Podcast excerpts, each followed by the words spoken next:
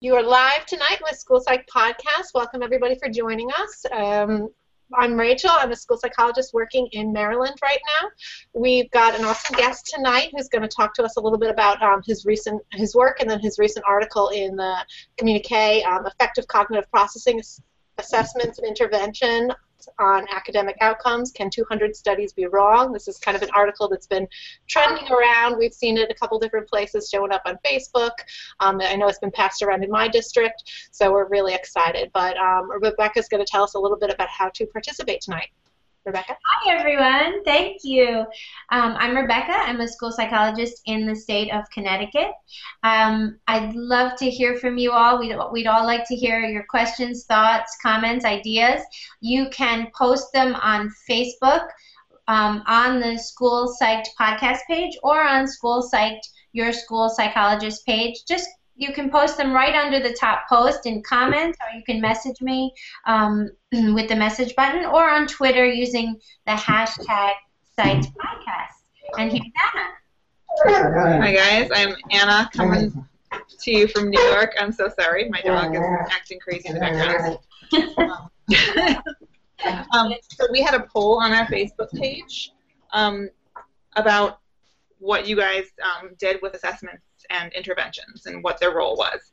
And we got a lot of great participation in that. Um, it sounds like um, most psychologists in our poll um, are interested in hearing from Dr. Burns about specific um, skill versus cognitive processing deficits. We got some comments on, you know, should we intervene at skill levels? And people think that both are valuable. So we got a lot of little feedback about um, skills versus processing interventions. Um, the majority of people use curriculum-based measurements in RTI to develop interventions for specific weaknesses.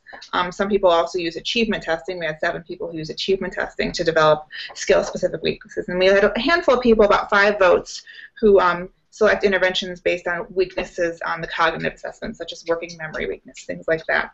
Um, and so there was a lot of discussion in the article um, that Dr. Burns published and um, relating to the use of assessments and what we should do and how we should intervene with students and what's most effective and helpful. So I'm going to introduce Dr. Matt Burns. Um, Matt Burns is the Associate Dean for Research and Professor of School Psychology at the University of Missouri. He's a former editor of School Psychology Review and Assessment for Effective Intervention and has published extensively using data to identify appropriate reading and math interventions for struggling students. So thank you so much for joining us, Dr. Burns. Um, would you mind telling us a little bit about yourself? Sure, thanks. Thanks for having me again. This is this is wonderful. As I said to you guys before we started, I, I love that you guys do this. I think it's great. So I'm I'm thrilled to be to be a part of it. I'm the associate dean for research here at the University of Missouri. Uh, I was a, a, a, professor of school psychology and was at the University of Minnesota as a school psych uh, professor for 10 years Central Michigan University before then, and, and, a practitioner before then. So my research deals with academic interventions, mostly with um, uh, severe reading problems, severe math problems, kids who have severe deficits, learning disabilities, etc. And I recently started doing work in more systems approaches because I realized we can't be doing one-on-one intensive interventions with 30, 40, 50, 60% of the population. So I've started doing some more systemic interventions as well. But my first love has always been and always will be the kids with severe, the most severe problems, the most severe reading and math difficulties. Um, so I still do quite a bit of work with schools, but as I said, now I'm in faculty at the University of Missouri. Awesome. Um, so I'm wondering, um, to start us off in our discussion, if you could just tell us a little bit about your most your recent article that um, that everyone's kind of talking about um, in our social media realm. Great. Yeah, I'll give, so I'll give you a little, a little bit of background on that. So, I, as I said, I do research in academic interventions, and as a practitioner, I was I was pretty um, theoretically agnostic. I mean, as I've said many times, data are my muse. I, I follow them. So, mm-hmm. boy, I'll, as a practitioner and working with kids now, I'll do whatever it takes to, to help them. So I've tried just about everything, and um, and when I started doing more research in it. Um, started reading more in depth into some of the things that we do and some of the reasons that we do them, and really started to question some of the practices that we see in school psychology.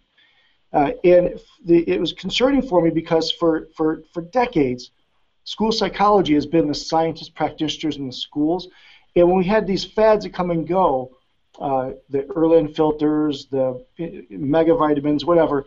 School psychologists have always been the ones that say, you know, no, that, that doesn't work. Uh, and so that got me thinking about some of the stuff we do in, in name of academic intervention. Now, most of the research I do deals with trying to collect data to see what interventions the kids need. The, honestly, the, there is no shortage of interventions. We know what interventions to use. We know which ones work. I know you've had Jim Wright on before. InterventionCentral.com is a great website. Lots of good interventions. Um, Evidence-Based Intervention Network, EBI Network. If you just Google Evidence-Based Intervention Network, it's housed here at the University of Missouri. You'll find that. Lots of really great interventions on that. Um, uh, Amanda VanDerHeyden has a great website, GoSBR, stands for Scientifically Based Research, just because she's that much of a dork. So GoSBR.net, great website, lots of interventions. The, what we haven't done a good job of is knowing what interventions to use for what, which interventions work for which kid. And for 50 years, we've been doing work in the aptitude by treatment interaction framework, where we assess underlying cognitive abilities and use those to decide what interventions kids can, should get. And after 30 years, an entire career, Cronbach, who was the person who, who sort of coined that term, uh, ATI, aptitude by treatment interaction, um, after 30 years of research in 1977, he said, you know, these ATIs might exist, but we, we haven't found them. Now, we he thought that, or at least he didn't, maybe Swanson in 87 said this, he thought they exist, we haven't found them yet, and the reason we haven't found them yet is we didn't have good measures. So we did a meta-analysis. Stephen Feifer uh, writes, writes a lot about uh, using cognitive processing data to identify kids uh, interventions for specific kids. And he had an article, I think it was in 2009, in, in Psychology in the Schools, and he listed several cognitive processes and measures thereof to do assessments for kids in Tier 3 to see what they need. So we thought, that's cool. Let's do a meta-analysis to see how well that works. So we did. So this is coming out in School Psychology Quarterly. It's not out yet. And we found um, 37, maybe it was 35, 35 I think, studies that dealt with using measures of cognitive processing to determine reading and math interventions. Now, we, we put a whole list of those in the article, things like um, the, the, Jack Naglieri's cognitive assessment measure, the, uh, Woodcock-Johnson, you know, with, with um, the cognitive measure, uh, cross-battery assessment, etc. And we found 35 studies that looked at it, but only eight of them really used the data to determine an intervention. And of those eight, the median effect size was 0.17. Now, going back to grad school, I know many of you don't need this refresher, but I'll say so anyway. You know, the effect size of 0.8, 0.5, 0.2, those are generally considered guidelines. We shouldn't overuse them, but for conversation, it's okay. So an effect size of 0.8, standard deviation of 0.8 means the kids that got the intervention did 0.8 standard deviations better than the kids that didn't. So 0.8 is generally considered a good large effect. 0.5 is moderate, and 0.2 is, is small or weak. Well, the average effect size for using cognitive measures to determine academic interventions was 0.17. Now that's um, obviously a small effect. So that got me thinking, well, let's look and see what other meta-analyses say, and that was the, the point of the article. Um, so we looked at, we found seven meta-analyses. I'm trying to make sure, seven meta-analyses, one of which was the one I just mentioned, that used measures of cognitive uh, functioning to determine intervention or interventions based on cognitive data to, uh, for interventions for reading and math. And we found average effect sizes of you know 0.17 to 0.58. So, but most of them were in the small to maybe moderate range. A couple were you know around moderate or, or maybe a little higher. The result of which is there were 203 total studies, an average effect size of all that of 0.27, which of course is a small effect. Um, working memory was the was the worst. Working memory interventions that based on working memory or assessments of working memory to drive intervention. There's a really great two great meta-analyses looking at that. One by Melby, Lervåg, and Hulme in 2013, um, and another by I don't know how to say the name, but uh, it's S H W A I G H O F E R, Schwaighofer, no idea. Uh, and basically, what they found these effect sizes of 0.10 or smaller. And their conclusion was there's no evidence that working memory transfers, working memory training, working memory interventions, there's no evidence any of that transfers to reading and math whatsoever. And the thing that was troubling about it is at the same time I'm writing this and working on this, I'm at the NASP convention last year, and in the program there were five paid workshops or community skills or something on using working memory interventions for reading and math. And I was presenting the first meta-analysis I just mentioned at a state conference once. The first one, looking at the, the one that's coming on School Psych Quarterly, that we concluded working memory especially had little effect. And in the room right next to me, literally at the same time, was someone presenting on cognitive interventions for kids with reading and math problems. So basically, the point of all this then was you know what? I'm not saying do or don't do anything here. I'm saying a couple things. The data don't support using cognitive interventions to, for um, reading and math. The data do not support measuring these two, those two, th- measuring cognitive functions uh, to determine reading and math interventions. The data do support measuring reading and math to determine reading and math interventions. So we suggest don't think aptitude by treatment interaction, think skill by treatment interaction. And by treatment interaction, so measures of phonological and phonemic awareness, 0.50. Uh, measures of reading fluency, 0.43. You know, these direct measures of the skill, we have a meta-analysis in um, School Psych Quarterly looking at it for math, measures of the skill, and using those to drive intervention led to large effect sizes, 0.8, 1 point something. So don't think ATI, think skill by treatment interaction. And then the other point really that we wanted to make was let's be reflective. As professional practitioners, we need to reflect on our practice, think about what we do. Kavale and Forness, who are the masters of, of meta-analytic research around special ed uh, practices, coined thing. They, they did their first work on um, I don't know if it was first not, but some early work on learning styles. You know, if the kid's visual, teach them through the visual mode, auditory through the auditory mode, and the effect size was, ne- was negligible, very small effect. And they, after after looking at dozens of studies, said that anyone who still uses these uh, this idea of learning styles in their practice are examples of of clinical beliefs overshadowing research data. And that we have to be careful of. And I, I was presenting this one time, similar kind of idea, the same meta-analysis such, and someone at the end raised their hand and says, oh, I know all the data say that, but I still just believe that we need to do this. I said, I didn't say that. I didn't respond, but um, I'm thinking in my head, that's exactly my point. We have to be reflective researchers and reflective practitioners who look back on the research, the data, our own practice, and make sure what we're doing is really best for kids. And if we just do that and just keep keep that in mind and be skeptical of the things that we do, a healthy skeptic, you know, healthily skeptical of, of our own practice, then then things will be better better for kids. So um, 200 studies basically said aptitude by treatment interaction framework didn't work, but if you looked at a skill by treatment interaction, we have much much more likelihood for success. Ah, super interesting. And I know that um, a lot of people who, um, I, I, mean, I've worked in Texas for a year, and I know that they kind of live and breathe um, profile of strengths and weaknesses, and um, some of those, you know um, models that you referenced. And so it's just kind of one of those moments that if you're living and breathing and doing that as part of your practice every day, because that's what your district does, and you hear something like that, it's kind of like, ah, we talked with Dr. McGill and talked about, you know, when he was um, speaking to the validity of some of our cognitive measures and questioning that and having that skepticism for what's going on with that, um, it kind of yeah makes your head explode and questions everything. So it's yeah. There's there's a that's that I would argue that's a separate but related issue. Um, mm-hmm.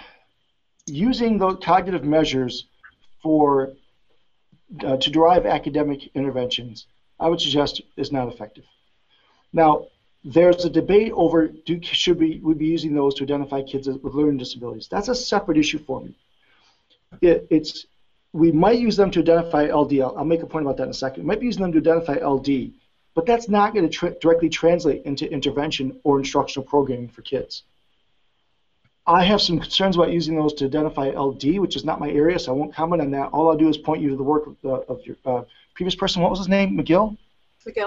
That podcast was outstanding. If, if you're watching this now and didn't see that one, I encourage you to watch it. Um, but also Jeremy Miciak out of Texas, out of Houston, has done some really great work, and I might be saying his name wrong, but it's M-I-C-I-A-K. I'm pretty sure that's right. Uh, Jack Fletcher, of course, has done some really great work on this. Uh, a former a student of mine, Katie Maki, just finished her dissertation, which is submitted for publication right now. We surveyed practitioners, giving them different models, giving them different you know approaches, and, and giving them data, and we saw really low correspondence between how, how practitioners interpret the data and how experts interpret the data for patterns of strengths and weaknesses, like about 60% correspondence. That number might be slightly off. Um, so I, that's, but to me, that's a separate issue. I would argue anyone, any a school psychologist needs to be well trained and well versed in, in administering and interpreting a cognitive measure. As anyone who's, who's a psychologist has, to be able to do that. So as school psychs, we need to be trained in administering cognitive measures and know the appropriate uses and limitations of them. So I would never argue for taking cognitive measures completely out of school psychology, but I would argue for using them in a more appropriate way and to answer specific research or uh, specific questions, problem-solving questions. Uh, and I, I would argue that one of those questions isn't what reading intervention should we do. Wow. I'm asking you guys a question. I see your comments here. I should have asked before we started. Um, do you want me to comment on them, or, or are you going to ask them? If, if, if yeah, if it flows in our conversation, I, I'm kind of doing a stream of consciousness thing and then side notes. right, so I'll, I'll let you jump in then. Yeah, no, I just think, like Rachel said, it's it it thinking about um, what you're saying. Really, you need to shift um, perspective on uh, on just our daily functions. I, I think it's a really um, huge thing for us to, to digest and, and think about um, because in grad school for me, and I'm early career, I've, I've only been out of grad school for three years, but we were told, you know, over and over again that these assessments are are to inform your interventions. And so I think not only does it need to, we need to think about how we apply um, this to our daily work, but also our in our graduate programs. What you know, maybe we need to kind of restructure all the way back to what we're teaching kids in school. So yeah. that affects how you teach your students about assessment itself.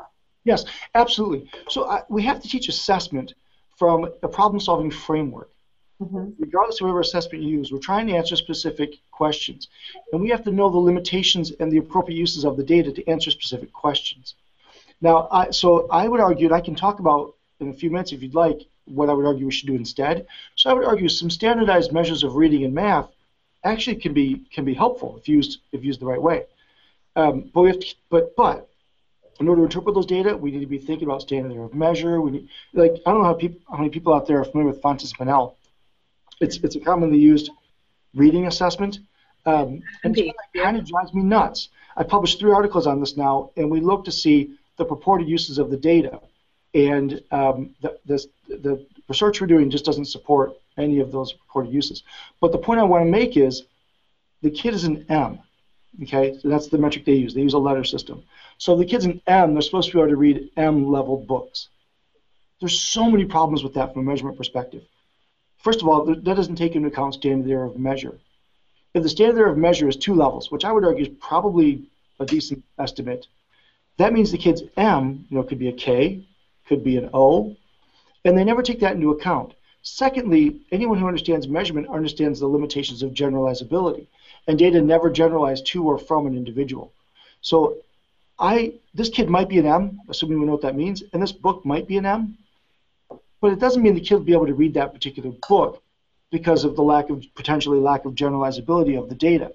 So we have to take that same kind of thinking, apply it to the measures that we use more frequently in school psychology.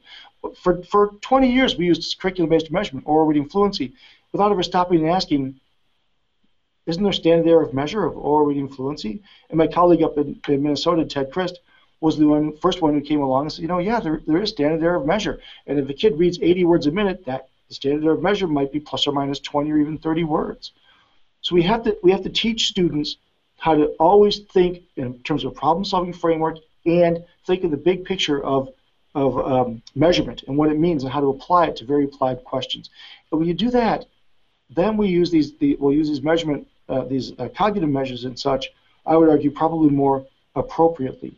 But I'm with you, I, I, Rebecca. I think it's got to go back to grad school. And yes, my my courses we teach we teach a problem-solving framework and we teach heavy measurement so you understand what the data mean, regardless of what the measure is. Wow, that's really that's, can I can I ask a really kind of grainy question? Um, if you if you are um, you, you get your um, assessment data back and you find that a student, for example, is um, has you know a profile that such that processing speed is is significantly slower than the than your other scores, and then so you you might say to yourself, okay, so um, what I imagine might be helpful for the student in class is that um, for the teacher to ask this the to repeat have the student repeat the directions. So in that in my mind that is a way that a cognitive assessment would inform an intervention. But do you think that that's not appropriate or that that's sort of um, you know not not something that not the way I should be thinking of that? There's there's there's good news and bad news there. Okay. Um, so the, I'll say the bad news. The bad news is that there's no research really to support do that practice. That that you know a child with a slow processing speed on, on a measure responds differentially to an intervention. But the key word there is differentially. Rebecca, the, the recommendation you just made, uh, something like say it more slowly or back to the student or have them say it back, mm-hmm. that's good instructional practice. So I would argue a lot of kids who struggle with following classroom activity or, or classroom rules, with you know uh, instruction, whatever, that's not a bad thing to do. So the recommendation isn't a bad one. All I'm saying is it's probably not going to be differentially effective based on a processing speed score. It's probably a good thing for our kids to do. Going back to learning styles, you know, visual kinesthetic approaches, most kids learn better through those. Those are not bad things to do. What we're saying is they do not differentially, they're not differentially more effective for some kids than others or at least if they are, we don't know the why at this point. Um, and we know what good instruction and good intervention looks like, and I would suggest we can assess the kid's skill to see what how we should focus it. So we could we should be doing that, and and I think that's an important um, point to make. Oh, I like that. Yeah, and it's it would be the same maybe for um, a child with executive functioning weaknesses if you recommend graphic organizers and you know ways to you know have like mind maps or um, checklists all of that is good for, could could be good for almost any student yes. That's right we've been there's been research on self-regulated um, learning for 40 years mm-hmm. and it's consistently shown that most kids who struggle with that most you know respond well to self-monitoring these things you just mentioned um, so we why we need to have I don't we need to have a, a low score on some sort of executive functioning scale to, to do that. I think that's just a good practice. Now, I want to talk about executive function for just a second, if I could, because it's a really hot topic in school psych. It was included in the article in the communique because the only meta-analysis on it we could find was the one by um, Parkinson and Jacob, I think it is. Let me find it so I, I can tell you for sure what it is. Uh, let me find it. Hold on. Sorry. Uh, I'll, I'll talk and look um, simultaneously. I will find it. Anyway, um, it's a really cool meta-analysis. And basically, what they found was uh, that that that um, reading and math correlated with measures of executive function, and that most of the research done in executive functioning was done since 2010. So it's a lot of recent stuff. Um, but then they also found that, oh, I found it, Jacob and Parkinson. It's in press, 67 studies. Um, but they found that changing executive functioning did not result in changes to reading and math. And they concluded there was no causal link between executive functioning and reading and math. Um, I think there's a couple problems with that, with the idea of executive function. Number one, the measurement. Um, there's some there's two different approaches to measuring it. One is a performance-based approach, like these towers, the Tower of Hanoi, Tower of all those, and those types of things. And then there's the, the, the rating scales. Those two measures correlate in a, in a meta-analysis by um, um, Toplak, West, and Stanovich in 2013 found the correlation between those two of 0.19, quite low.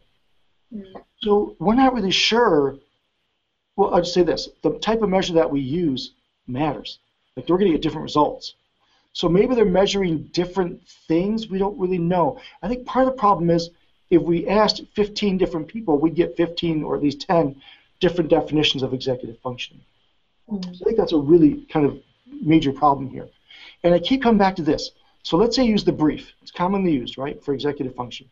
Teacher comes to you and says, "Boy, my kid really struggles with organizing, planning, etc." And then I'm going to give that teacher a rating scale. The teacher who just referred the kid to me for that particular problem, a rating scale to assess how severe it is, when it was that teacher who told me the kid had a problem to begin with. Why do I need those additional data? If I know what good interventions look like in that area, or heck, just good interventions in general, again, I'm not convinced that there'll be a reason that some kids do differentially better than others on these, uh, and I'm not convinced a, a, screen or a rating scale really tells us much information. Um, so I'm, I'm kind of perplexed by executive function. I don't know why it's such a hot topic in school psychology. I understand why it is from a research perspective. I understand why it's important. I, yeah, all of that makes sense. But to practitioners, we don't really have a good definition of it. We don't really know how to measure it yet, and we're not sure of the practical implications of it. I, I wish school psychs would just kind of take a step back, think about it, be reflective, and be skeptical and, and, and, and look at what they do and, and um, really decide is this, is this the best way to help kids? And I, I really like that, that mentality of being kind of healthily skeptical and, and thinking about these things um, because as a profession, I feel like we we don't want to look back, you know, 10 years down the line and say, oh, remember when we used to do this thing that's totally useless. You know, we don't want to be the people that were reading palms and thinking that, you know, we were telling fortunes type of thing. Um, I think it would reflect poorly on our field if we're practicing in a way that isn't supported by research and is just yeah like taking somebody's palm and reading it and telling their fortune are we are we kind of doing that to some level with um, you know some of the ways that we're functioning day to day so it's it's a good thing just to think about and, and be aware of yeah great we have a couple of comments that I, um, from viewers that I'd like to share with you guys. Um, um, Eric says, good thoughts about being knowledgeable practitioners. We often read that certain tests or concepts correlate highly, but as consumers of research, we should remember that correlation is not causation. Um, he also says, great thought about instructional practice, not necessarily being an aptitude by treatment interaction issue. Um, and then our friend, sincerely, school psychologist, mentioned that when she linked your article, Dr. Burns, on her page, a reader had a good uh, question that was um, uh, if it's the goal, if the goal is academic success, sometimes I wonder if that's the best goal. Of course, we want our students to be successful in writing, math, etc. But what about everything else like problem-solving skills, creativity, organization, critical thinking, etc.? Wouldn't interventions targeting cognitive and executive functions help promote those deeper, quote unquote, deeper skills? So let me talk about that. That's now they're they're making that. What's that person's name? Sincerely Psychology. Or Yes, she's our our friend with the, another Facebook page for school. Oh, great. Awesome. I'll look for that. Yes. Um, there's an interesting and a, and a, really good point in there. And what I heard was that um, yes, reading and math skills are important, of course, but isn't there also learning um, behaviors? Yes, there are, and we can teach those. In fact, there's some really great work on that. On, on um, I'm not calling it the right right thing. It's learning behaviors, but that's not the right term for it. Really focusing with little kids. And I'm sorry I'm blanking on, the, on the, the right term, but it's basically learning behaviors. And um, yes, we can directly teach those. And uh, there's some really great work with little kids on teaching them how to um, how to how to um, organize things. How to, yeah, yeah, we can absolutely teach those, and we should do that the point I'm making is most kids who struggle would respond well or need that type of intervention. And that's not a cognitive process intervention per se. teaching a child um, many of the things, including problem solving skills, organization, critical thinking, those aren't problem solving. Like those are direct skills that we can directly teach. I'm sorry, it's a problem solving. Those aren't processing. Those are direct skills that we can directly teach. Mm-hmm. And um, they still, however, human beings don't generalize. If we teach a kid how to you know, do one thing as part of these learning behaviors, there's no reason to believe that that will generalize to their broader academic functioning or their day-to-day life. So we have to teach it. We also have to teach the reading and math skills, and we also have to help them teach them how to generalize these skills. And that's why I would argue there's a difference between metacognition and cognition. Teaching a child to um, to pay attention to what they're doing, to realize why they're doing it, to pick, pick particular strategies. These are all fine things to do with kids who are struggling. Uh, and I would encourage people to do that in addition to reading and math skills. But these are not cognitive processing per se, and there's no evidence to support a measure could tell you which kid would differentially respond to any of these interventions. So there's, a, there's a really good point in there. And, and I do think we should be teaching learning behaviors, and that should be part of, of intervention.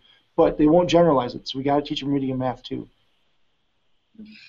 So um, I want to try to get grainy again for a moment because I want to try to imagine what this would look like. Um, so if I have a student, um, say with ADHD, um, and I'm thinking, recommending to the teacher those strategies of, you know, front loading information, you know, to ask him to start thinking about what he should be listening for and graphic organizers, will that help him more than another student who doesn't have the same profile of strengths and weaknesses? I would argue we don't know. Probably not. Probably. Uh, probably not. The, probably both kids would respond well. Um, probably not. Probably both kids respond well to that added component to their intervention, or respond. We we don't know. Uh, let me say it this way.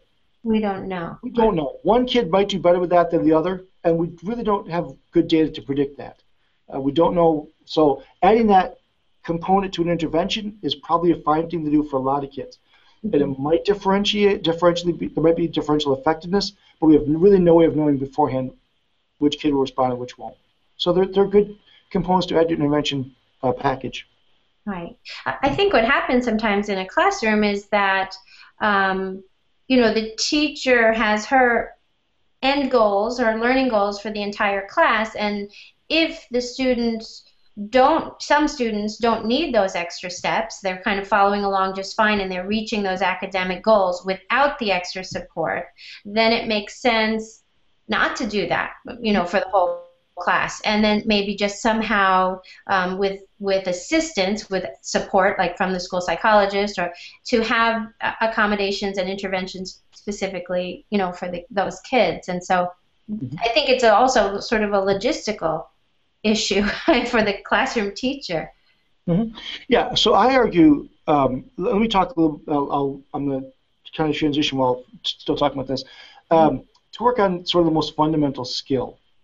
So when school psychs are trying to identify what what the area is in consultation with the teacher, what area it is we should be focusing on, we're going to try and focus on the most fundamental skill.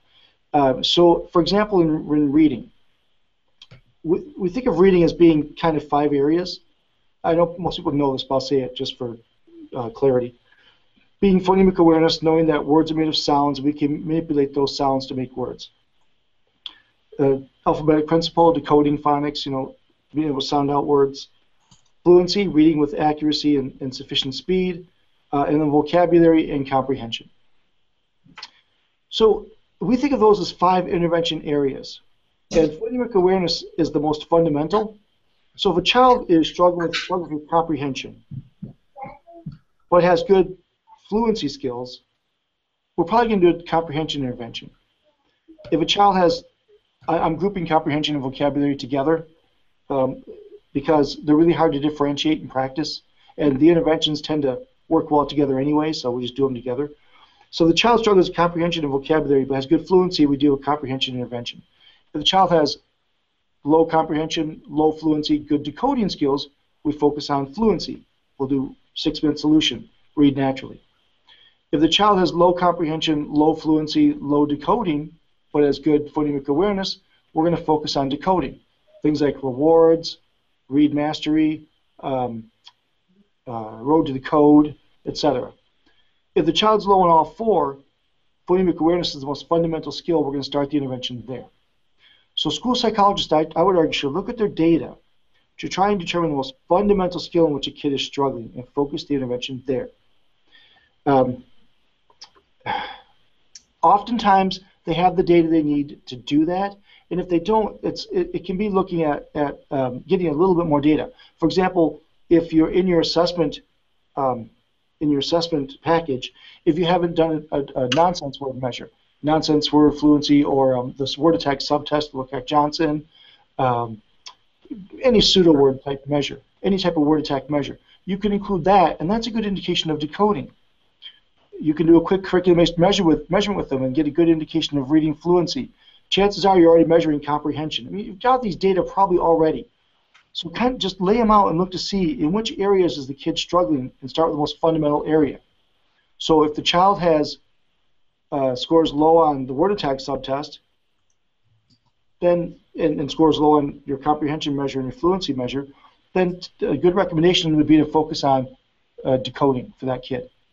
And we published a couple articles on that, and, and also, by the way, a meta-analysis right now that's under review we saw an average effect size of targeted interventions that way for reading of 0.65, whereas the more comprehensive interventions, things like Read 180, LLI, etc., had had uh, average effect sizes of 0.26.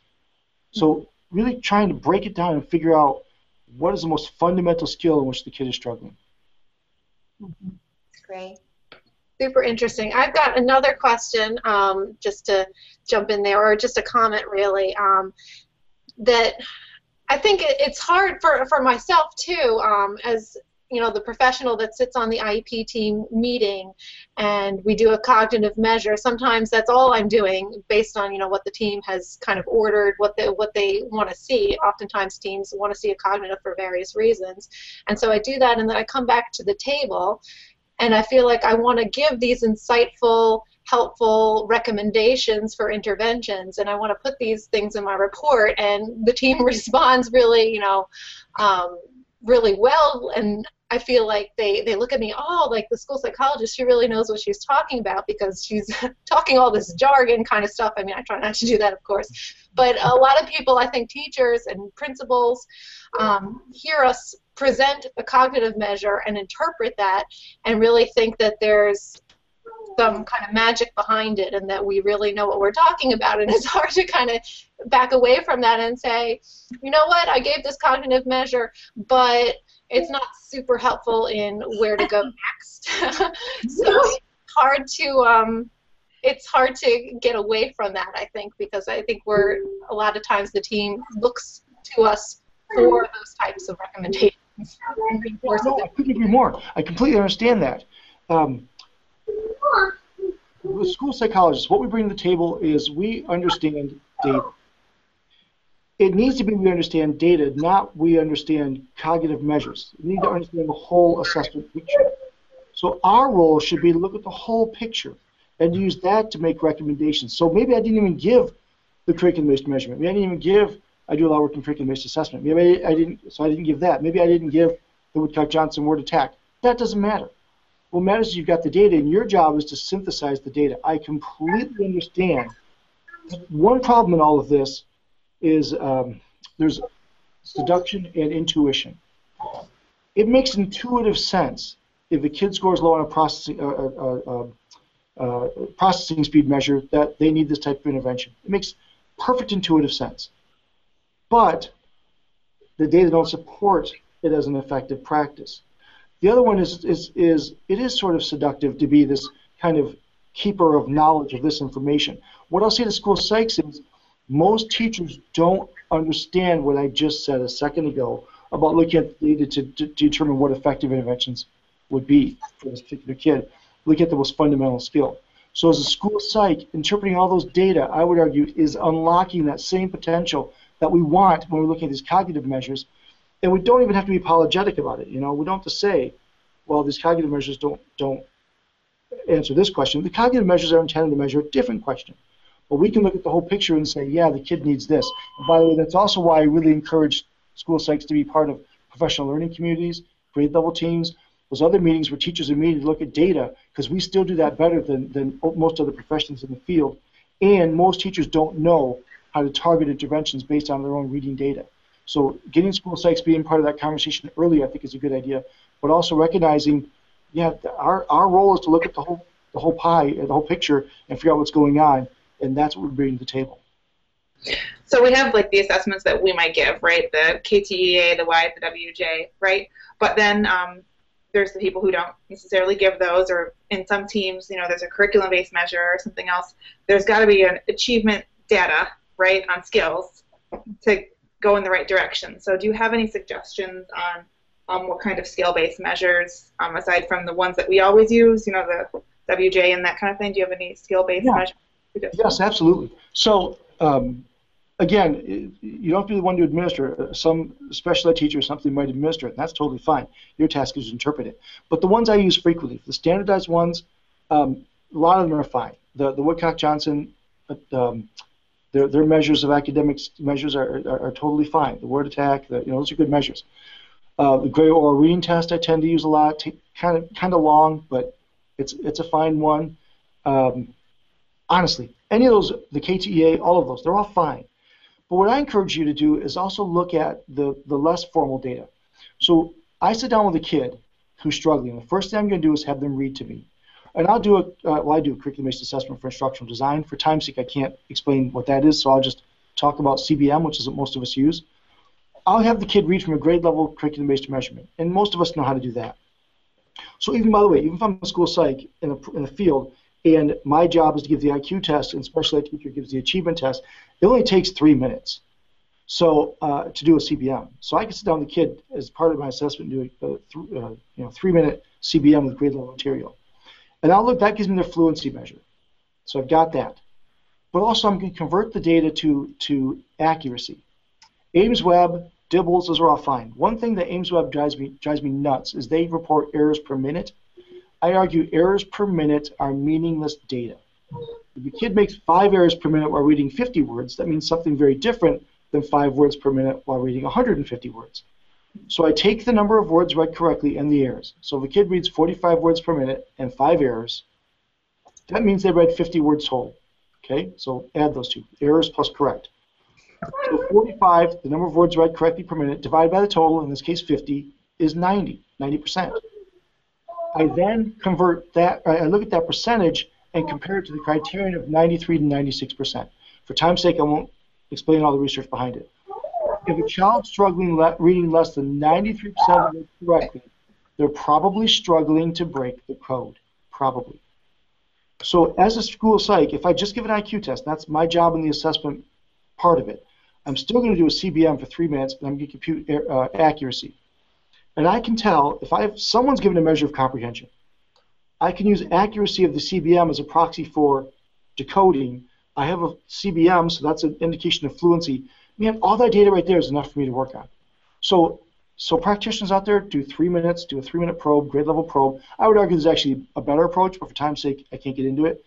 And if you're a, a practitioner and you're doing IQ, take three minutes, do do a grade grade-based CBM, compute accuracy, and then you've got enough data there to make some recommendations. Keep in mind measurement error. There's always going to be errors, right? You're never going to get it right 100% of the time. But there's definitely enough data there to make some hypotheses to say this kid probably needs decoding, for example.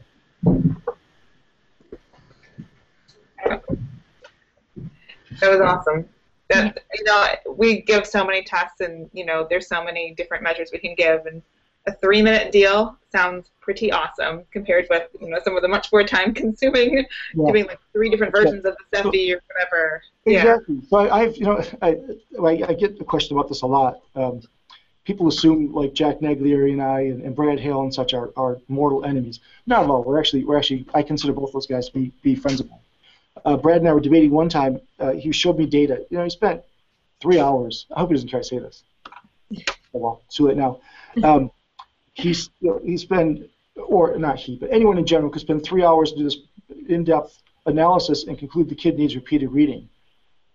And I can tell you he needs that in three minutes.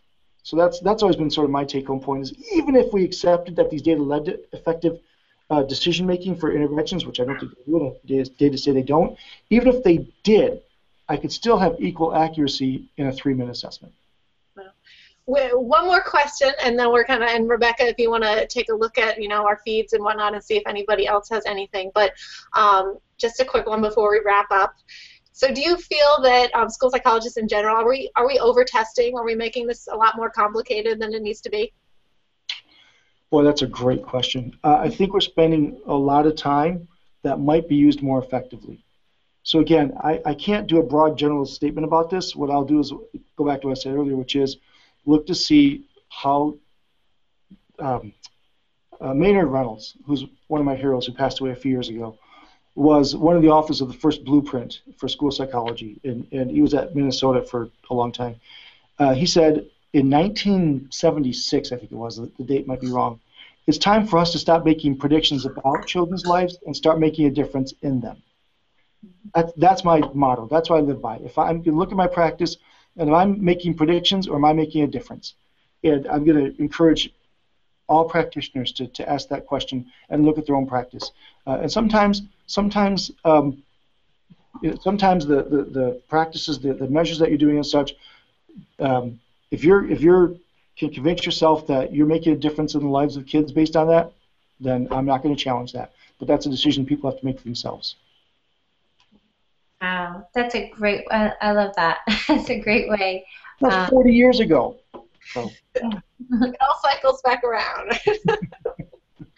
but thank you so much for joining us tonight. We really uh, learned a lot as we do. You know, anytime we do these podcasts, we really um, are just really adding, I think, to um, the repertoire of, of what we're able to bring to schools and to help children. And um, thank you for taking the time to talk with us.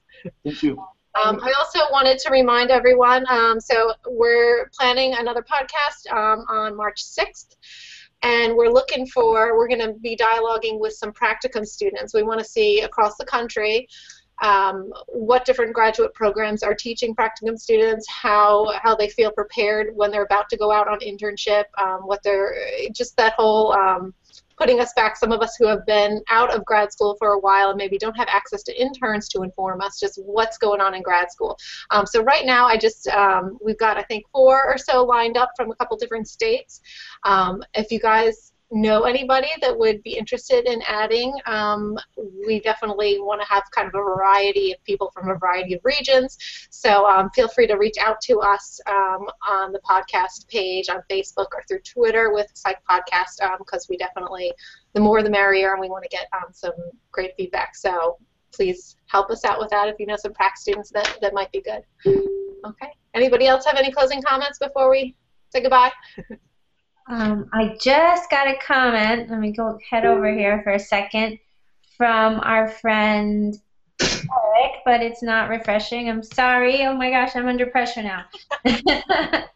um, yeah, sometimes it comes in the phone. oh, you know what? It was just a, an appreciate appreciative uh, like of um, some other comments. I think that's what that was. But um, I did uh, post. Oh, Eric says that he liked your co- closing comment also, Dr. Burns.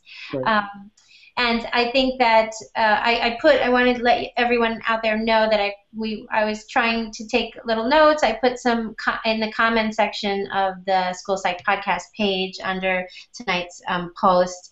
I put um, some of the assessments that Dr. Burns recommended and and just some of the thoughts.